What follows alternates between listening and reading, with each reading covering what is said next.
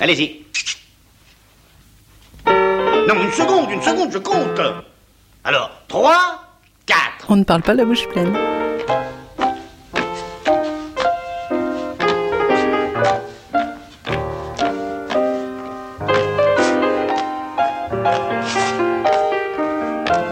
On ne parle pas la bouche pleine. Une émission d'Alain Kruger. Sortez.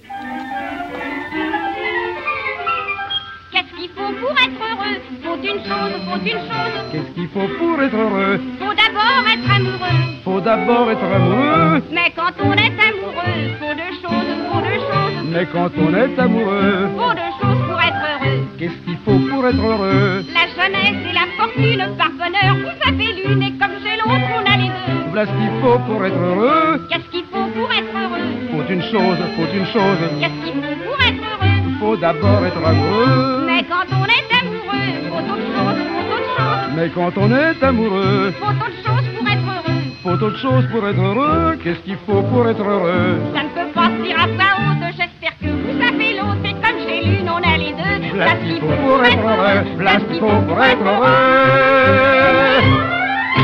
Bonjour. Bonjour. Bonjour Catherine Floïc. Qu'est-ce qu'il faut pour être heureux? Est-ce que nous, nous mangerons mieux demain? Euh, C'est une question que l'on se pose quand on découvre aussi votre livre Les semences en question, de la terre à l'assiette, euh, dans un sujet qui nous concerne, dans votre collection Vive. Vous aviez fait un livre sur euh, les huîtres. Et là, les semences, c'est le goût, c'est la vie, c'est l'essence même de ce que nous sommes. Donc euh, nous allons faire une émission qui sera un peu une ode à la diversité euh, avec ce livre dont vous êtes l'architecte et l'éditeur. Euh, Catherine Floïc, euh, quand on se demande qu'est-ce qu'il faut pour être heureux, euh, quand on écoute cette chanson, euh, un texte de Sacha Guitry, une musique de Reynaldo Hahn qui chante en duo avec Arletty, les semences d'aujourd'hui peuvent nous rendre heureux? Alors les semences, peut-être pas toutes, mais il y a un espoir effectivement qu'on puisse être euh, avec un, un monde plus bienveillant, plus attentif euh, à la fois à la nature et à la santé, dans un, un monde qui peut changer, qui peut rendre heureux. C'est l'occasion d'en parler parce qu'il y a la loi sur l'alimentation en ce moment à l'Assemblée. Est-ce que cette loi nous donne des, des perspectives heureuses? Alors il y a des perspectives euh, qui sont compliquées, qui sont à la fois politiques et économiques. Euh, la perspective qui peut nous concerner nous en- en- simplement à propos des semences, c'est l'idée que les semences paysannes, qui sont des semences de qualité, qui reprennent les, habitudes culturelles des, des paysans, qui donnent donc des légumes qui ont du goût, qui ressemblent pas à ce qu'on a couramment dans les dans les commerces. Euh, ces semences vont être libéralisées, c'est-à-dire que les paysans pourront les vendre et on pourra les cultiver librement avec euh, tout ce qui peut être euh, comme conséquence de plaisir, d'émotion, de goût et de santé. À- Dans une situation où aujourd'hui on est en antagonisme avec des semences qui sont le produit de grands semenciers et qui font des semences euh, standardisées de façon à répondre à des questions, des questions de la grande distribution notamment et qui sont euh, des fameuses hybrides F1 qui sont dénuées de goût et qui sont pas du tout euh, pour nous rendre heureux à tout point de vue. Donc les F1 ce sont des, des produits euh, qui sont issus de parents euh, qu'on a sélectionnés pour leur, leur qualité et qui ont un enfant qui a ces qualités que demande euh, l'homogénéité, la couleur, etc. Mais ces enfants-là, quand ils se reproduisent entre eux, si on voulait refaire des semences, c'est-à-dire reprendre des, graines de tomates et les planter, ils perdent les caractéristiques. C'est la loi de Mendel, euh, il y, a, quelque chose qui perd, et donc elles ne sont pas stériles, comme disent certains, mais elles ne sont pas uti- réutilisables. Donc les, maraîchers se retrouvent dans une situation où ils sont obligés de racheter aux semenciers, ils ne peuvent pas utiliser ces semences eux-mêmes. Donc les semenciers, bah, les ont sous leur, euh, dépendance, et la plupart du temps, comme les maraîchers craignent aussi euh, le risque de planter, d'avoir des semences plus ou moins résistantes, etc. Ils achètent des plants.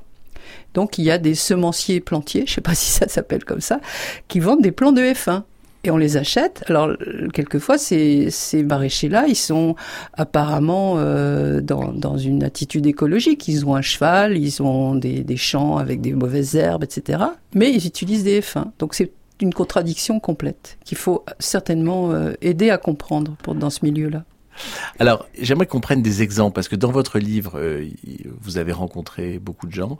Euh, vous avez, par exemple, rencontré un, paysan qui a traversé un petit peu le temps qui a découvert euh, l'agriculture industrialisée euh, de l'après-guerre, euh, de la Deuxième Guerre mondiale.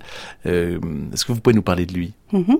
C'est Bernard Renault qui est en Bourgogne, qui a 86 ans maintenant et qui a connu la ferme de son père après la guerre, qu'il a reprise en, travaillant avec lui et, on est venu leur proposer euh, la révolution verte, les nouvelles pratiques agricoles avec des produits miraculeux, euh, des engrais qui tout d'un coup ont fait pousser les blés. Effectivement, ça a fait pousser les blés. Les blés ont poussé très en hauteur, comme ils étaient faibles, ils s'effondraient. Donc on a proposé après pour euh, résoudre ça des différents produits. Il y a eu ensuite euh, des pesticides, il y a eu des insecticides, il y a eu des anti, des fongicides contre les champignons qui se développaient pour les, ces raisons de, de, de grande industrialisation de, de, de, blé très serré. Et tout d'un coup, très longtemps après, enfin dans les années 80, c'est-à-dire peut-être 20 ans après, il a pris conscience qu'il manipulait des produits dangereux, qu'il allait contre les lois de la nature. Et c'est quelqu'un qui est très jovial et en plus euh, qui, a une, qui, a une, spiritualité, une pensée très très riche. Et il s'est posé en disant c'est pas possible, c'est pas possible, où va-t-on? Et là, il a suivi des cours, des rencontres euh, qui parlaient de la biodynamie, qui parlaient des semences paysannes. Il a décidé de faire une conversion complète et d'abandonner tout ce qui était toxique et chimique, et envers et contre tous, hein, en devenant vraiment euh, avec des hostilités autour de lui parmi les, les céréaliers, puisqu'il s'était du blé. Et, il a fait ça. Il a ensuite créé une association avec les blés, euh, les graines de Noé avec des recherches dans le monde entier de, blé ancien, de céréales. Et ça, c'est vraiment l'exemple extraordinaire. C'est une vie qu'il raconte de façon très très vive. Euh, c'est la caricature de ce qu'on a vécu et de ce vers quoi on risquerait de continuer à être s'il n'y avait pas aujourd'hui une opposition et une résistance et des, et des engagements euh, pour la vie, la vie toute simple, et non pas tout ce qui est pouvoir de pétrochimie et agrochimie. Alors, il y a, il y a presque 50 ans, je vais vous faire écouter euh, quelqu'un qui était lui aussi en, en, conversion en bio. Vous me direz si vous le reconnaissez après. À votre avis, l'alimentation est un problème important, est un problème C'est un problème capital, oui. Vital, bien sûr. Et vous y attachez de l'importance, vous, personnellement?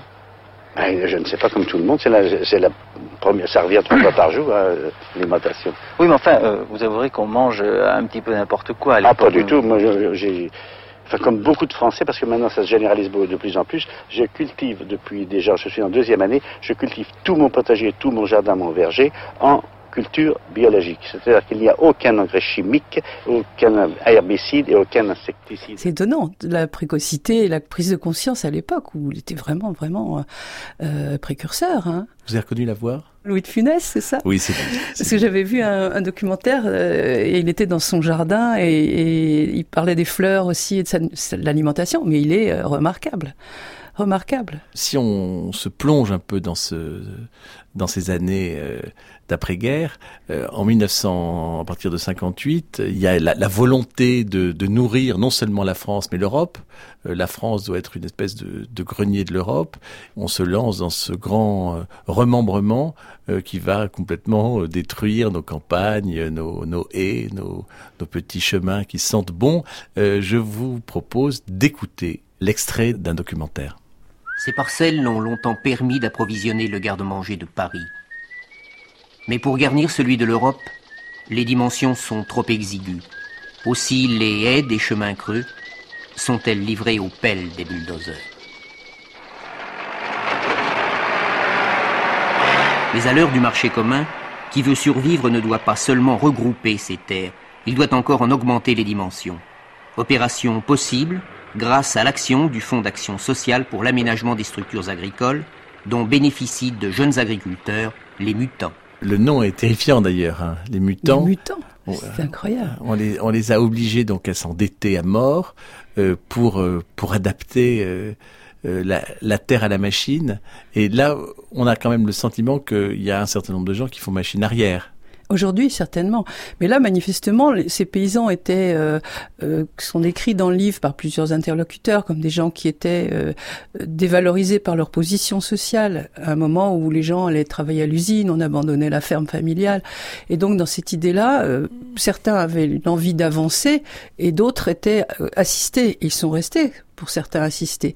Alors, aidés par le- les fédérations, les coopératives, ils se sont engagés euh, presque contre leur volonté dans un système qui les a euh, assistés et qui les a poussés à investir. Investir dans les achats de tracteurs plus perfectionnés, dans les produits euh, après les pesticides, etc. Acheter leurs euh, leurs céréales, notamment. On parle pas des maraîchers, on parle simplement des céréaliers dans ce cas-là, dans les, les coopératives qui dépendaient elles-mêmes des groupes des grands semenciers.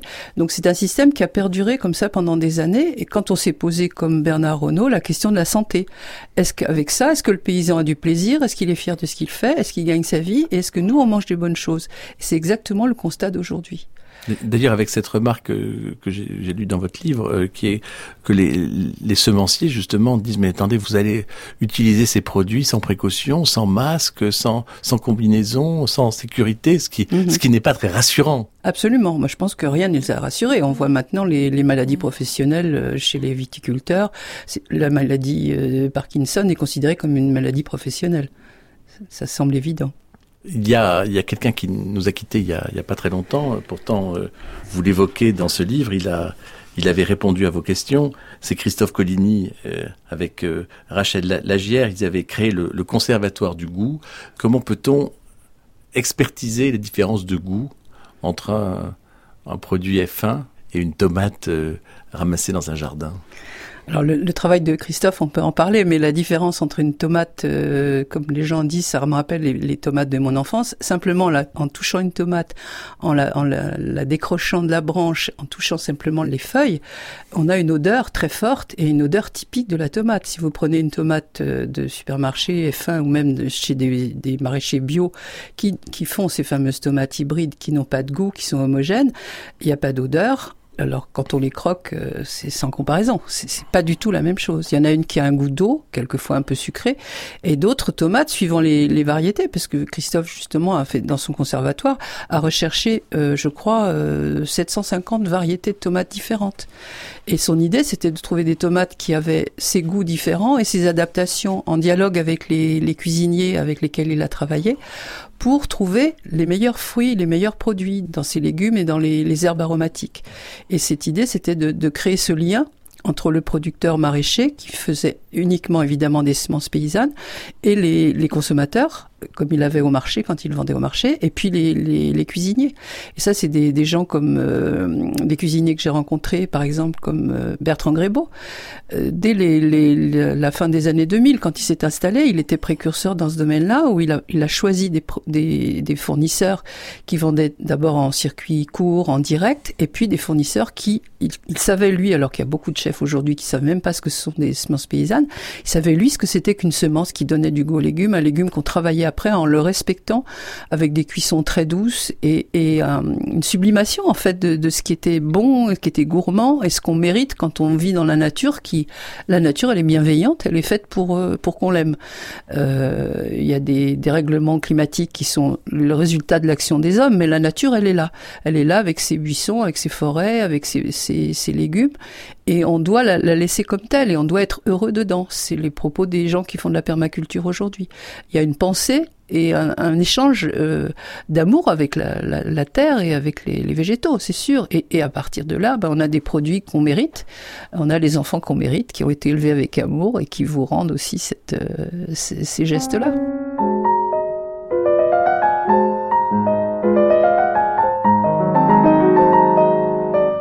Sur France Culture, on ne parle pas la bouche pleine avec Alain Grugère et Catherine Floïc.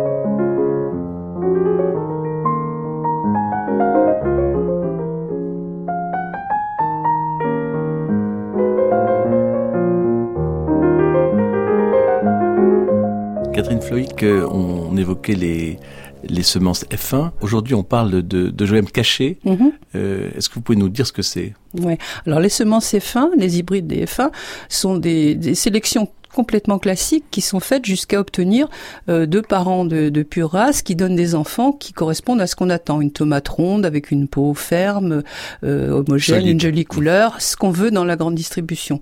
Mais c'est pas toxique entre guillemets.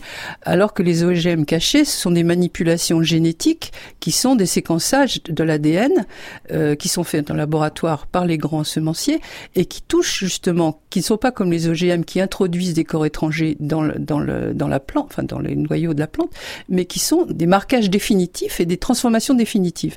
Donc on ne peut pas les voir hein, ensuite quand il y a des, générations de semences, on ne peut pas les retrouver en laboratoire, donc on les appelle les OGM cachés. Mais c'est la dernière trouvaille des semenciers pour mettre sur le marché des produits qui sont complètement homogénéisés, euh, maîtrisés et qui vont aller pour lutter, comme ils le disent, contre les maladies. On n'aura plus besoin de- d'herbicides. Tout sera contenu dans l'ADN de la plante elle-même. Alors, ce qui m'a frappé, euh, justement, c'est que dans votre euh, votre livre, les semences en question, vous avez rencontré euh, les gens de ces grands groupes Oui. industriels Oui. et qui répondent euh, très sérieusement. Tout à fait. Ben, mon idée, comme je suis pas du tout experte en semences, c'était d'aller voir tous les, les éléments qui sont sur cette chaîne des semences, à la fois des maraîchers vertueux, d'autres qui le sont apparemment moins, et puis euh, le fantasme, qu'est-ce que c'est que Montan- Monsanto Bayer au moment où justement ils allaient se, se marier. Ils ont accepté. J'ai donné à relire à tous les intervenants du livre. Je donne toujours le texte à relire de façon à ce qu'il y ait des vérifications. Et là, euh, dans l'idée qu'il pouvait y avoir une censure, ils n'ont absolument rien censuré parce qu'ils sont comme les gens du GNIS, le catalogue euh, qui contrôle les semences, qui sont les, les semences des grands semenciers fabriquées dans le dans les règles de qu'on vient d'é- d'énoncer. Euh, ils sont fiers de ce qu'ils font. Ils font avancer par la science, ils font avancer le monde et comme on disait tout à l'heure, nourrir l'Europe, euh, nourrir la France, c'est lutter contre les adversités, contre on, on parlait du principe de précaution. Ils sont là, il n'y a pas de risque et c'est ce qui un petit peu euh, motive aussi les, les semenciers et les, les paysans eux-mêmes. C'est qu'on on est dans une culture actuellement où il n'y a pas de risque. Il n'y a pas de gaieté, il n'y a pas de risque. Mais une culture qui est faite sans euh, sans nature. Ouais. Comment ça ça peut fonctionner? Ben, ça fonctionne avec des produits qu'on rajoute. Euh, la terre actuellement, les bourguignons que j'ai rencontrés pour le livre le disent, les sols sont morts. Claude et Lydia Bourguignon, nous avons les, les- oui, Lydia et Claude Bourguignon, qui sont des chercheurs qui, qui analysent la terre, le disent, les- les sols sont, sont morts ou en voie de, de mourir. Euh, actuellement, on laboure une terre et on, on ne fait vivre des, des végétaux dans cette terre qu'en mettant des produits. C'est comme si on faisait de la culture hors sol, comme j'ai vu dans une serre. Là, c'est un produit, euh, l'interlocuteur est tout à fait intéressant parce qu'il dit qu'il est dans le F1. On fait de lui hors sol, il n'y a pas de pesticides, il n'y a pas de produits chimiques, on a des éclairages euh, artificiels et on fait des tomates toute l'année. Oui, mais des tomates qui n'ont absolument aucun goût. aucun goût. Aucun C'est de l'eau. Absolument. Mais tout le monde en mange. La, la tomate, c'est les légumes les plus, enfin les fruits d'ailleurs, ce sont des fruits, les plus mangés par les Français. On en mange toute l'année. Tous les restaurants vous mettent des tomates euh, décoratives euh, dans les assiettes. Catherine Floïc, mais on a aussi le droit de se tromper, parce que moi, ce qui m'a frappé, c'est que le, le grand ministre de l'Agriculture euh, du général de Gaulle, euh, Edgar Pisani, euh, reconnaissait lui-même ses erreurs. D'ailleurs, on les écoute. Il est incontestable que j'ai été fasciné par les exigences techniques des tracteurs. Et les exigences techniques des tracteurs étaient en effet d'élargir les parcelles. Et je me reproche maintenant, mais euh, honnêtement, mais profondément, je me reproche d'avoir pas compris qu'il fallait fixer une limite, car dans une certaine limite, le, le remembrement, euh, l'abattage des, des, des haies euh, était légitime et sans inconvénient, mais la suppression des haies et la suppression des rivières qu'en général, c'est, couvre, euh, a bouleversé le paysage dans certaines régions et, et je- je- j'en suis un peu responsable et, je me sens un peu coupable. C'est remarquable. J'ai souhaité le rencontrer, il est mort, il était très âgé, il avait 98 ans, je crois, il est mort euh, l'année dernière. C'est remarquable de faire un mea culpa de cet, or- cet ordre-là. Et là, il, ne parle que des haies, Mais il y a tout le reste. Il y a tous les oui, tous, les, arbres, pesticides. les arbres arrachés. Oui, c'est ça. Mais je veux dire que ça, c'est la nature. On a, on a démoli les, les, les possibilités de nature de vous donner du, du, bon. Mais dans cette nature, on a, par sa politique aussi, et celle des, des gouvernements que, qui sont après-guerre, c'était vraiment euh, rajouter des, des, faux engrais, des produits chimiques, etc. Ça, c'est plus grave parce que ça a accompagné tout. Enfin, c'est la politique globale de, de cette agriculture conventionnelle, euh, de la révolution verte. Et vous n'avez pas le sentiment qu'aujourd'hui, euh, il y a une révolution du goût? Absolument. Il y a une révolution, je pense, de la part de ces maraîchers qui sont vertueux, qui, qui se battent, qui font un travail euh, minutieux, sans produits, en prenant des risques contre les maladies qui, qui existent, mais en les acceptant.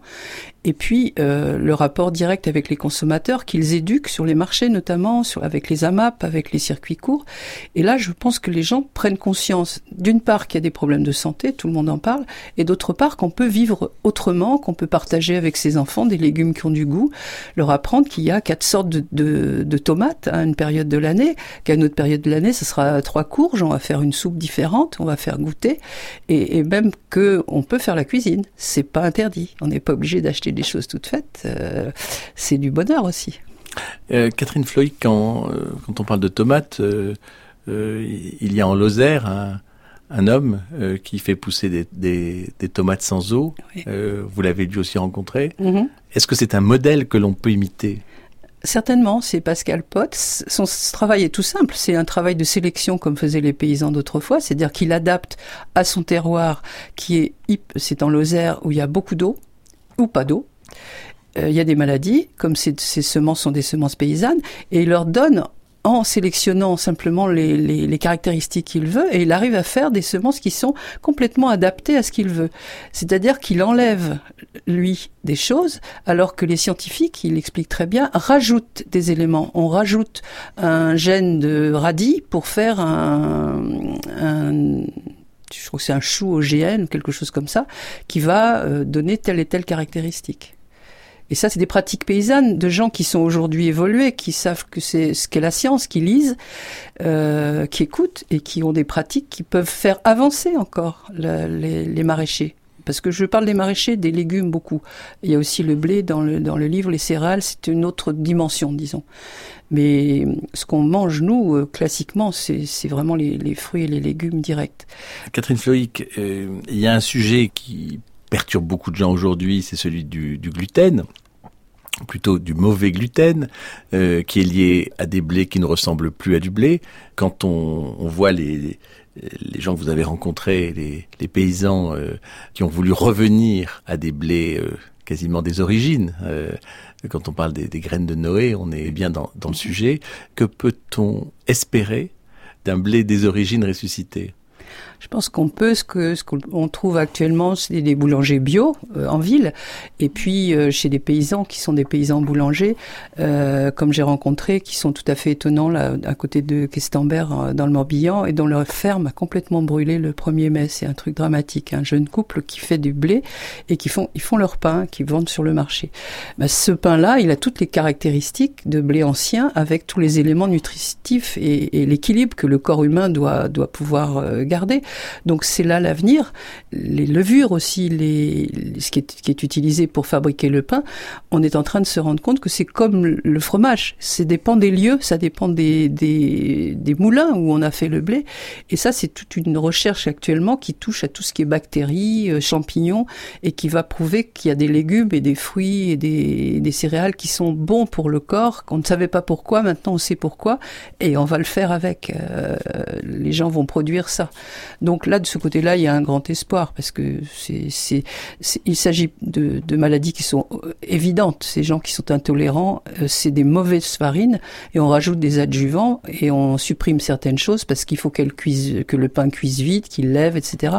Il y a un nombre d'adjuvants dans le pain classique euh, non bio qui est absolument invraisemblable qu'on ne connaît pas. Catherine Floyd, quand on pense au, entre guillemets au au progrès d'agriculture de l'après-guerre, euh, est-ce qu'on n'a pas perdu à un moment donné le, euh, fil de la transmission? Est-ce qu'il est possible de le retrouver, ce, fil, alors que les, ancêtres ont disparu? Alors les ancêtres ont disparu, les générations des, gens qui ont 70 ans maintenant euh, sont étonnés de voir, il y a des, plusieurs exemples, de voir que leurs enfants qui ont pris la ferme et qui sont passés en, en bio, par exemple, qui ont fait cette conversion, c'est un drôle de mot aussi, euh, laissent les herbes pousser dans les dans les allées, dans les vignes ou des choses comme ça. Ils sont malheureux. Ils se disent mais ça fait désordre, c'est pas possible, c'est pas ça la nature. C'est pas propre. Soit, il faut que ça soit maîtrisé. Et c'est cette idée qu'on maîtrisait les choses, on voulait maîtriser la nature. Maintenant les scientifiques maîtrisent la vie avec un, des projets eugénistes qui sont assez assez inquiétants. Mais il y a ce renouveau de gens qui reviennent à la terre alors qu'ils n'y sont jamais allés des jeunes euh, des jeunes trentenaires qui quittent leur leur euh, métier architecte euh, ingénieur et qui viennent justement travailler comme ça dans des conditions où ils essayent de retrouver une tradition un savoir-faire un bien-être et une fierté de ce qu'ils font et puis de partager avec les autres. Ça, je crois que c'est ça c'est ça qui est en train de se passer.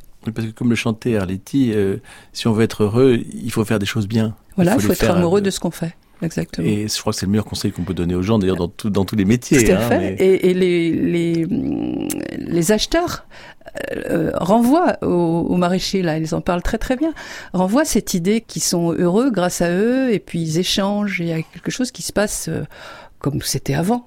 Mais ça, ça veut dire aussi accepter de payer un prix plus, un plus juste, cher, hein, oui, un pense. peu moins d'abonnements téléphoniques ouais. et un peu plus de. de... Peut-être c'est un équilibre à, à trouver. C'est sûr que la nourriture mauvaise, elle est pas chère et la bonne a, a d'autres critères.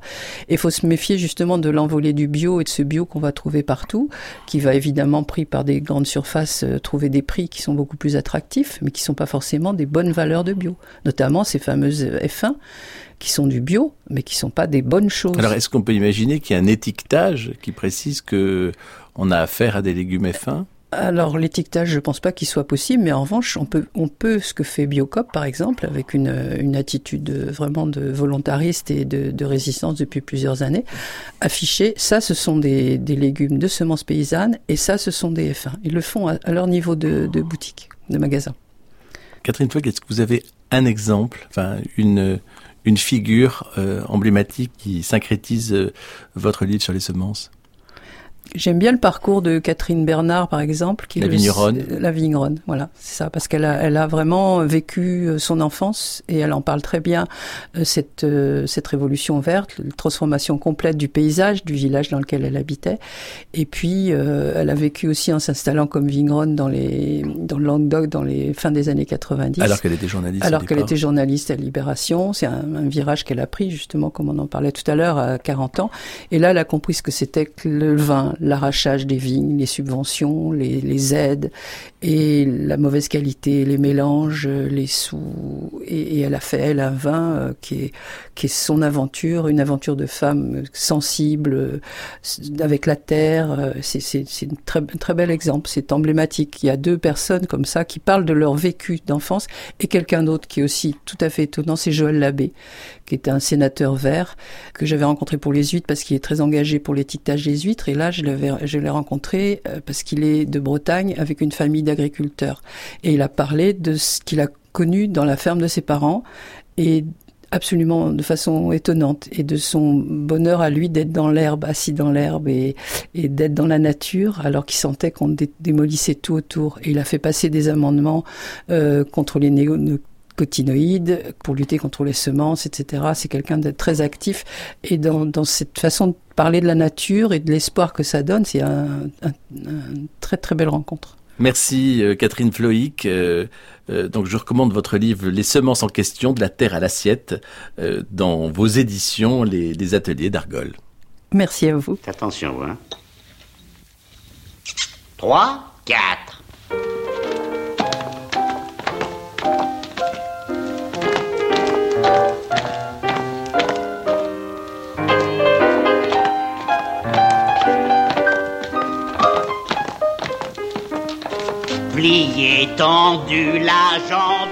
C'était On ne parle pas la bouche pleine, une émission d'Alain Crugère, avec la collaboration de Daphné Abgral, la prise de son est d'Olivier Dupré, et la mise en onde d'Anne Pérez.